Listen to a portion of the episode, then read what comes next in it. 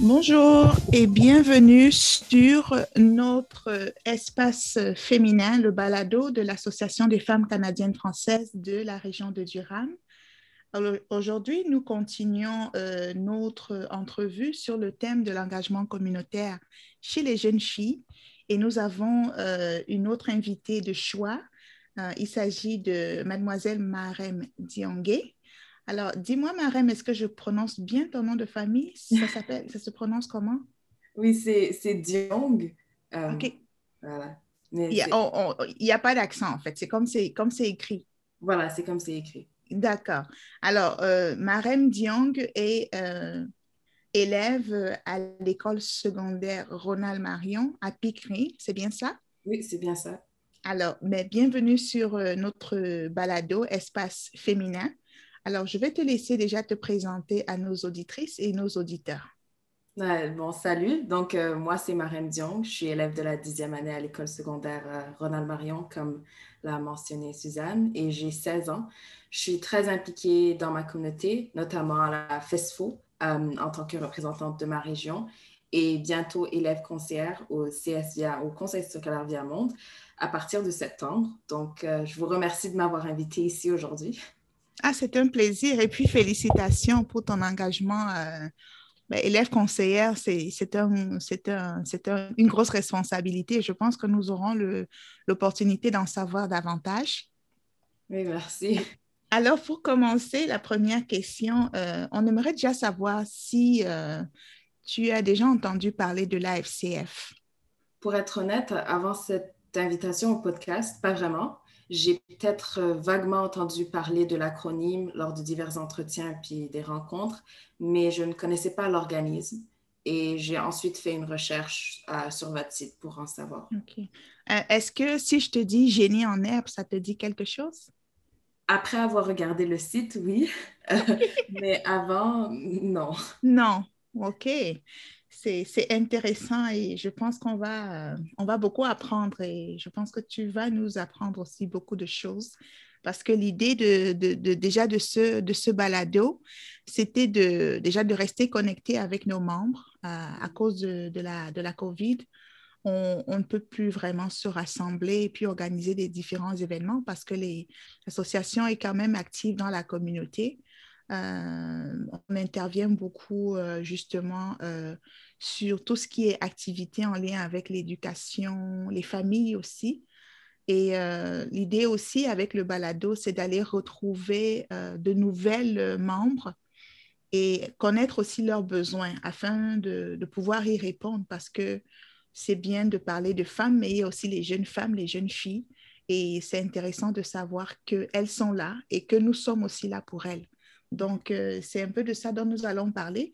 Et le thème de cette émission, de cet épisode, c'est l'engagement communautaire chez les jeunes filles. Alors, comme tu l'as mentionné tantôt, tu as parlé de la FESFO. Est-ce que dans la région comme telle, tu as été membre ou tu es membre d'un autre organisme communautaire? Oui, donc, à part la FESFO que j'ai mentionnée, qui est la Fédération de la jeunesse franco-ontarienne, je m'implique dans des initiatives communautaires ou dans des clubs, par exemple dans le club de justice sociale de mon école que j'ai fondé, puis en ce moment, je suis la présidente. Mm-hmm. Puis on a le journal où je suis éditrice en chef pour l'instant. Okay. Et, quand il y a des activités dans la communauté, des choses que les gens veulent organiser, d'habitude, je vais peut-être aller voir ce que c'est, puis m'impliquer si ça m'intéresse, oui. D'accord. Mais quand tu parles de justice sociale, tu parles de journal de l'école, qu'est-ce qui te pousse en fait à choisir ces activités-là? Est-ce que tu as une raison particulière à aller vers cela? Parce que tu dis que tu as créé le club de justice sociale. Oui, donc on a été invités, moi et mon animatrice culturelle, à une rencontre d'un autre club, une alliance des étudiants de Étienne Brûlé. Mm-hmm. Et ça m'a beaucoup intéressée. J'ai vu ce qu'il faisait et j'ai voulu faire la même chose dans mon école. Mm-hmm. Alors, puisque le club n'existait pas, il a fallu le créer. Et c'est ça, on ne réalise pas ça souvent, mais les jeunes sont intéressés dans ces sujets, dans ces enjeux. Il suffit juste de se réunir, de créer une plateforme où les jeunes peuvent se recueillir. Mm-hmm. Donc, on a fait ça ensemble, puis ça a bien fonctionné. Pour l'instant, le club marche assez bien, donc j'ai confiance en l'avenir. Ah, c'est super. Et comment ça fonctionne? Est-ce que c'est... il y a des inscriptions? C'est d'autres jeunes? C'est des bénévolats? Est-ce que tu peux nous expliquer un peu comment ça marche? Donc, c'est du bénévolat. Le club est ouvert à tous. Donc, ceux qui veulent participer, ils viennent. On a des rôles juste pour aider un peu pour la structure. Donc, il y a président, vice-président, secrétaire. C'est vraiment ceux qui s'occupent de tout ce qui est exécutif. Puis ensuite, il y a des responsables de dossiers, de communication et des membres. Ceux qui ne veulent pas vraiment trop se coller à un rôle peuvent choisir de juste être membres ou alliés. Alors là, ils peuvent venir quand ça leur convient et participer aux discussions. Et vraiment, c'est ça, on se réunit sur Teams. On a des discussions sur les enjeux qui se passent en ce moment. Donc, par exemple, la Palestine et Israël, mais aussi ce qui est arrivé récemment, par exemple, la famille qui a été... oui, à London. Voilà. Oui. Donc, il y a beaucoup de choses qu'on découvre chaque fois qu'on va en rencontre. On a différentes expériences, donc on partage et on a une page Instagram pour que les autres élèves, même s'ils ne s'impliquent pas, ils puissent avoir accès à des ressources, ils puissent être sensibilisés. Mais oui. OK. Alors, du coup, ça va un peu... rejoindre ma prochaine question. Est-ce que dans cette mouvance-là, toi, tu serais intéressée ou les jeunes filles tout simplement de ton école, est-ce que vous seriez intéressée justement à un organisme qui s'intéresse aux jeunes filles auxquelles vous auriez même aimé prendre part, donc aux activités, un peu comme à l'AFCF, si vous avez l'occasion justement d'être membre? Est-ce que c'est quelque chose qui vous intéresserait? Oui, je pense que c'est une expérience assez utile. Être impliqué dans une association de femmes, on peut se faire des mentors, on peut développer une certaine fierté, une confiance en soi-même. Et je trouve que ça peut vraiment aider certaines filles à mieux s'intégrer dans leur communauté. Moi, j'aurais aimé que ce genre d'association soit plus promue et présente dans nos écoles pour qu'on puisse y accéder. Mais oui, pour répondre à la question, oui. C'est très intéressant ce que tu dis, parce que l'invitée qu'on avait aussi, Émilie, elle a beaucoup parlé de ça aussi. Donc, ça nous interpelle effectivement. Et du coup, quel genre de service est-ce que nous pourrions offrir justement aux jeunes filles, aux plus jeunes? Tu as parlé du mentorat. Est-ce qu'il y avait autre chose dans lesquelles on pourrait intervenir? Oui, parler en français en milieu minoritaire, en plus de faire face aux défis quotidiens d'une jeune fille et de toute autre forme de différence sociale, ça peut porter à confusion au début. Et je pense que ce dont les jeunes filles ont besoin à Durham, c'est du support et de l'écoute. Donc, de parler du concept de l'intersectionnalité, d'avoir une représentation à divers paliers, avoir accès à des mentors, des ateliers, des opportunités pour être mieux outillés. Ce serait un bon début. Et je crois vraiment qu'un sondage auprès des jeunes filles que vous voulez supporter serait la meilleure façon d'en apprendre davantage sur leurs besoins et d'ensuite pouvoir établir un plan d'action et de nouveaux services basés sur les résultats du sondage. Ah, super. C'est une bonne idée. Merci pour la suggestion. Alors, ça veut dire que si on met un sondage, toi, tu as parlé de ton journal, tu pourrais peut-être en parler là ou… Bien sûr, on peut partager sur nos plateformes. C'est super, super. Alors, nous, on avait pensé aussi avec les membres du conseil administratif, justement, de mettre sur pied comme une sous-association destinée aux jeunes filles de la région.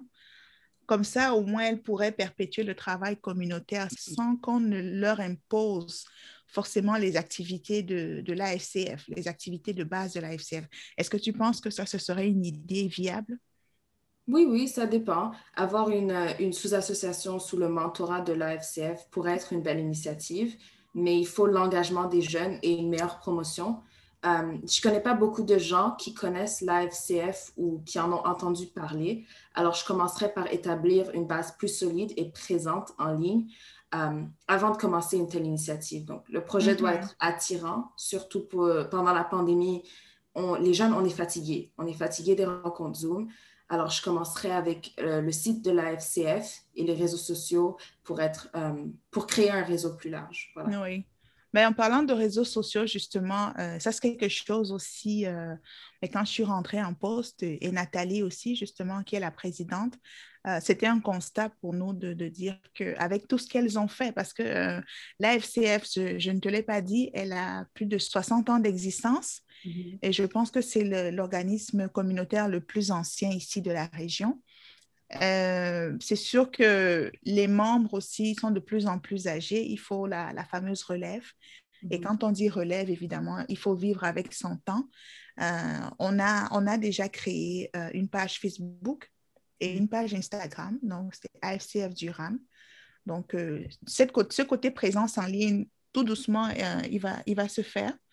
Et c'est tout récent, mais j'apprécie vraiment l'ouverture aussi pour vous. Et je suis certaine que tu parles aussi au nom des jeunes filles de ton école ou bien de ta génération. Donc, je pense qu'on va explorer cette avenue-là. Alors, c'est super bien. Alors, tu as parlé de bénévolat, j'ai entendu la FESFO, j'ai entendu ton école. Mais est-ce que tu penses que dans la communauté, il y a assez d'opportunités justement pour combler les différentes heures de bénévolat ou juste pour s'impliquer comme ça? Personnellement, oui. Tant qu'on n'est pas payé pour faire le travail, que ce n'est pas un conflit d'intérêts, on peut faire du bénévolat quasiment dans n'importe quel secteur qui nous est permis légalement. Donc, il suffit de s'engager, de chercher des connexions. Mais je remarque que beaucoup d'élèves plus réservés ou occupés ou simplement incapables de bouger, de se déplacer à cause de la pandémie, trouvent ça encore plus difficile. On a moins de choix parce que tout doit être en ligne. Mais par exemple, dans mon établissement scolaire, on partage des ressources assez souvent pour alléger la tâche. OK, ça c'est super. C'est super. Alors, tu nous as dit tantôt aussi que tu étais au secondaire. Et il te reste combien d'années avant de passer dans la vie, je dirais, adulte à l'université? Il me reste 2 ans, donc je suis en 10e. OK. Est-ce que tu penses déjà à ce que tu vas faire à l'université, la formation que tu vas prendre? Je dirais que c'est encore un peu loin, mais je pense qu'on n'est jamais prêt à 100%. Je vais probablement faire face à des défis que j'aurais jamais imaginés. Mais j'ai confiance en ma version adulte. Alors, je dirais que peut-être ce qui va m'inquiéter, c'est de travailler sans arrêt et de ne pas prendre le temps de profiter de la vie. Je veux m'assurer de travailler dans un secteur qui me passionne et de prendre régulièrement le temps de faire ce qui m'intéresse. Alors. OK. Est-ce que tu penses qu'avec tes heures de bénévolat, ton implication dans différents domaines comme c'est la communication, la FESFO et tout. Est-ce que ça te donne déjà des pistes de réflexion par rapport à ce que tu veux faire? Est-ce que tu as un penchant pour un métier en particulier? Oui, j'ai quelques pistes de réflexion. Je sais que je veux travailler tout ce qui est activisme, enjeux sociaux. Donc, ça penche vers peut-être le droit, la politique. Mais je sais aussi que j'ai une grande passion pour tout ce qui est art et biologie. Donc là, je suis un peu éparpillée partout. Mais ça, tu as le temps d'y réfléchir encore. Ouais. Mais c'est bien, c'est bien. Alors, on parlait justement de crise sanitaire. Quel impact est-ce que ça a eu justement sur ton engagement communautaire? Pour moi, tout est passé en ligne. Au début, c'était fou. Je passais déjà 5 heures à l'écran pour mes classes et ensuite les rencontres pour les clubs et les activités de bénévolat, le travail, sans mentionner les devoirs et les travaux à rendre. Donc, il y avait beaucoup d'épuisement dû à l'écran et le stress de tout finir à temps. Puis finalement, pour résoudre mon problème, j'ai instauré une routine et j'ai décidé d'organiser mes tâches pour m'alléger de quelques responsabilités. Puis le truc, c'est que souvent, puisqu'on travaille en ligne, on ne regarde pas le temps. Et avant, j'allais à l'école, je faisais mon bénévolat et une fois à la maison, c'est terminé. Je ne touche plus à mes activités, c'est pour demain. Mais en ligne, on t'appelle n'importe quand parce qu'il n'y a pas de limite fixe. Alors, j'ai dû fixer mes propres limites, puis avoir une routine et me concentrer sur mes priorités m'a vraiment aidé à faire ça. Et maintenant, je passe moins de temps à l'écran. Ah, ça, c'est super. Et puis, je crois que c'est aussi des bons conseils, là, parce que, et c'est valable aussi pour tout le monde, hein, que ce soit les plus jeunes ou les adultes. Les écrans, on l'a vu là, je pense que toute la dernière année, cette année même encore, on est forcé aussi de prendre soin juste de notre santé parce que c'est de nombreuses heures assis, les yeux aussi en prennent un coup. Donc, je pense que c'est un bon conseil là, que tu es en train de donner aussi à nos auditeurs. Alors, oui, c'est ça. Alors, mais nous, nous sommes, comme je dis tantôt, nous sommes ouvertes justement à tous les bonnes les conseils et aussi à avoir des plus jeunes. Donc, soit comme sous le couvert de l'AFCF avec une sous-association. Et je pense que ce serait intéressant de ce que tu as dit et j'ai trouvé ça très pertinent. De venir peut-être partager aussi ton expérience et puis donner des conseils aussi. Est-ce que tu serais de ce fait intéressée à assister à une de nos réunions de l'AFCF? Oui, oui, j'ai toujours quelques idées en tête, puis j'aimerais voir ce que vous avez à partager, à donner pour la communauté. Ah, mais ça, c'est gentil. C'est sûr que le message est passé. On va te lancer une invitation probablement à l'automne. Comme ça, on va vraiment échanger avec les membres et sûrement qu'on sortira de là avec quelque chose de beaucoup plus concret pour les jeunes. Alors, nous sommes pratiquement à la fin de notre discussion. Ça passe vite, hein, finalement. Alors, on a quelques questions. C'est vraiment juste pour mieux te connaître. Et puis, on appelle ça espace jeu. Et on va te poser juste 3 petites questions pour savoir, laisser aussi l'opportunité à nos auditeurs, auditrices d'en savoir un peu plus sur toi. Alors, la première question, c'est donne-nous un fait marquant sur toi, quelque chose que peu de gens connaissent. Oh, ça va être difficile. Quelque chose que peu de gens connaissent.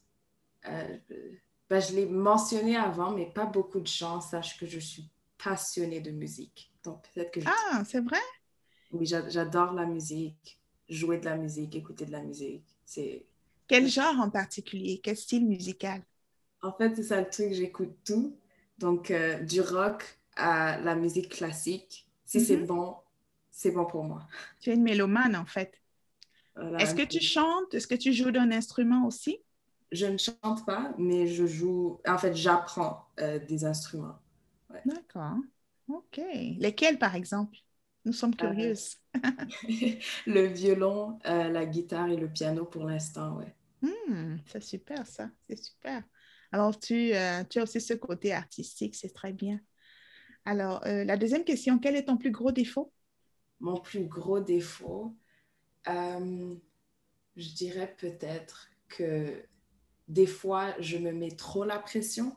Je prends des choses à cœur et donc, des fois, c'est une grande responsabilité et je me perds dedans.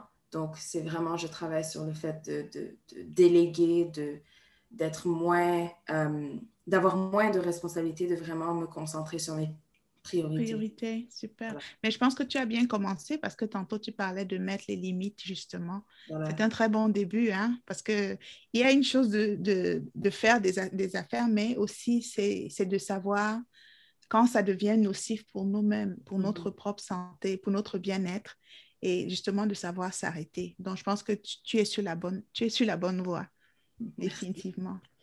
Alors, la dernière question pour terminer, donne-nous le nom d'une personne qui t'inspire et dis-nous pourquoi.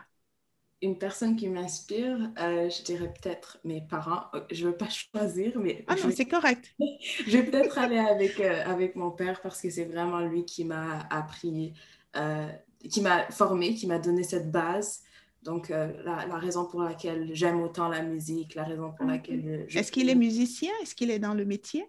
Il jouait de la guitare, c'était pas son métier, mais il aimait beaucoup la musique. Et j'ai grandi avec plusieurs sons dans la maison. Alors, ça m'a vraiment donné cette passion à mon tour. Et tout ce que je fais aujourd'hui, vraiment, c'est vraiment grâce à lui que j'ai pu y arriver. Comment il s'appelle, ton papa? Racine Diongue. Donc, techniquement, mon nom, c'est aussi son nom, parce que mon nom complet est Marème Racine Diongue. Ah, c'est joli, Racine! C'est super beau. Ah, mais c'est super, c'est un bel hommage à papa. Donc, tu lui feras écouter cet entretien, cet épisode.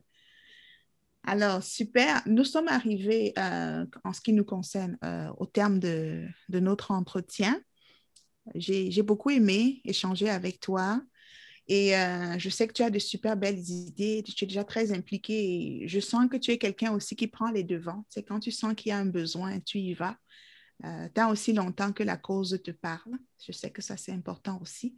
Est-ce qu'il y a quelque chose que tu aimerais rajouter avant qu'on ne conclue? J'aimerais bien vous remercier de m'avoir invité ici, de m'avoir fait découvrir l'AFCF. C'est vraiment, je suis contente d'avoir découvert cette association et j'ai hâte de travailler avec vous dans le futur.